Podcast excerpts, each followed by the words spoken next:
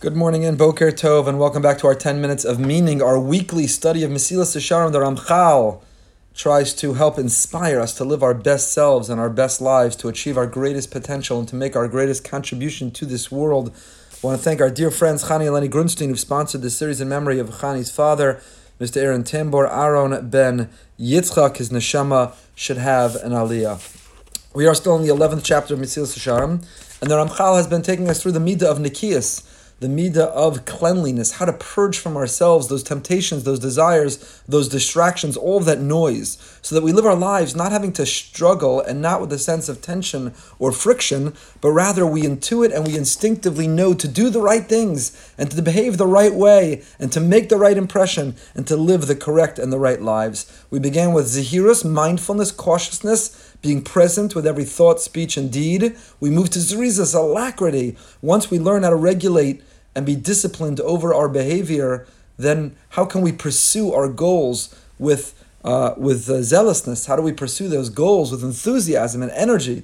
And then we've moved over here to Nikias, where we've been talking about so many different components of our lives, from how we eat and how we speak, and honesty and integrity in business, interpersonal relationships.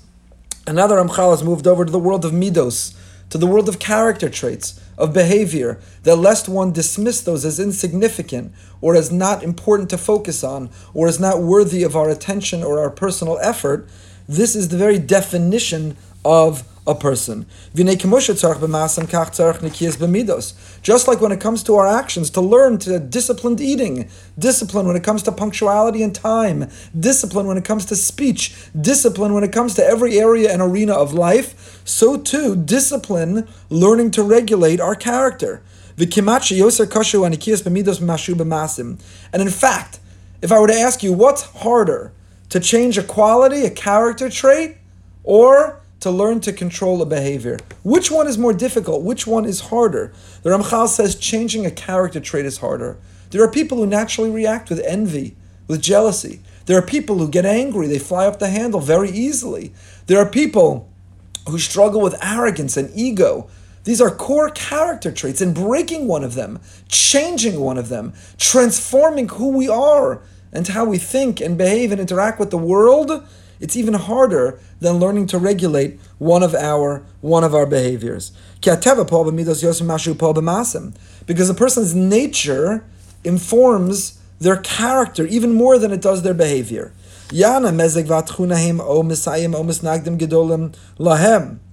Due to the makeup of a person's temperament and personality, can either be a great assistance or it can be great opposition. Wow, what a battle. It's our parsha. Kiseitse Lamilchama Vecha. The fight against our alter ego. The fight to not eat that thing, to not say that thing. The fight to not feel that way, to not react in that manner. It is a battle. It is a fight. Make no mistake, whatever battles we have to do externally with the world around us, often, not always, they pale in comparison to the struggle and the battle with our own internal voice with our own alter ego, with the own side of us that wants to sabotage our success, our happiness, our best effort, our biggest impact on the world. It is a daily grind. The alarm went off. Are you going to hit four snoozes? Are You're going to jump out of bed? You're going to be early, on time, or late to shul? Are you going to be able to focus and concentrate on davening? When a spouse or children or friends or a coworker do something that aggravates and frustrates, are you going to react in anger? Are you going to let yourself lose your cool? Or are you going to stay calm, cool, and collect? When you see someone who has something that you want, will you be jealous and envious? Or do you have the capacity to be happy for them?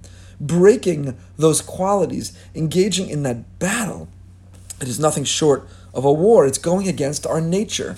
It's going against the momentum that carries us. And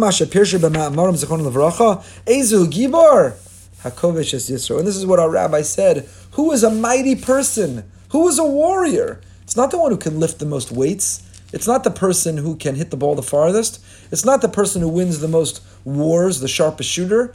The Gibor, the warrior, is the one who can defeat that internal voice, not ex- external enemies, who can regulate their lives, who can be disciplined, who can transform, who can break a habit. It's really, really extraordinary. The Vilna Gaon in his commentary on Mishlei Perik Daled Pasuk Gimel, it's worth looking it up. The Vilna Gaon Mishlei Perik Daled Pasuk Gimel, the Gaon, the Gra makes a famous statement. He says, I'll tell it to you in the English. He says a person lives in order to break the midah which he hasn't broken yet until now. Thus, a person must always strengthen himself to work because, listen to the words of the Vilna Gaon, if he doesn't, what is the point of living? If he doesn't, what is the point of living? If we don't control our midos, if we don't conquer our alter ego, if we don't regulate our instinct and our reaction, if we don't live our best selves, what is the point of living?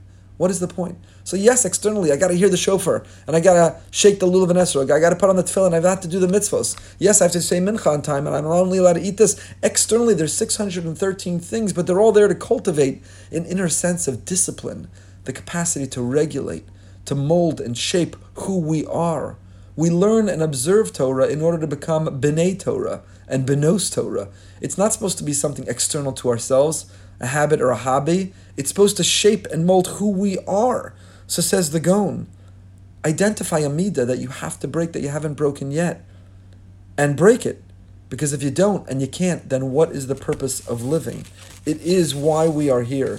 Rav Hutner in Pachad Yitzchak on Yom Kippur, Rav Hutner says that the truth of the matter is the power of change is the greatest innovation after the wonder of the creation of heaven and earth.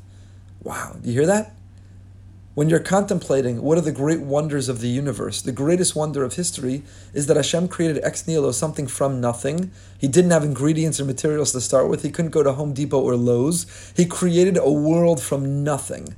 He created a world from nothing. We commemorate and we celebrate that every week. It's called Shabbos, Zechel Bereshis. That is the greatest act. Says Hutner, you know what the second biggest act is? When a person can conquer Amida. A person can conquer Amida. It's amazing. It's absolutely amazing.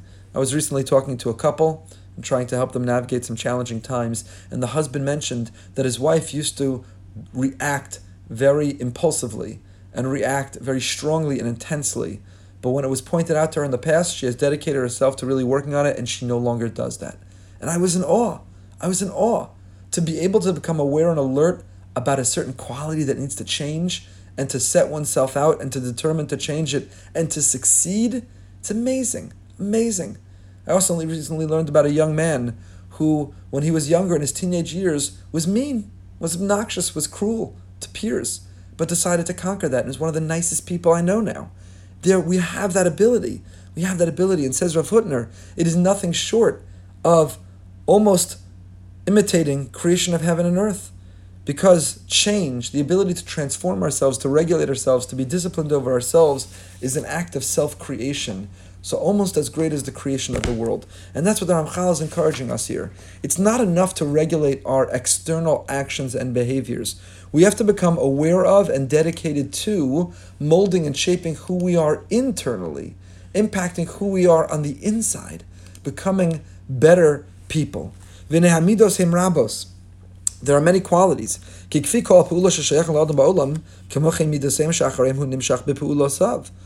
All the man's worldly actions, there's a number of character traits. So whatever we do externally, there's a corresponding internal program or drive that leads to that action.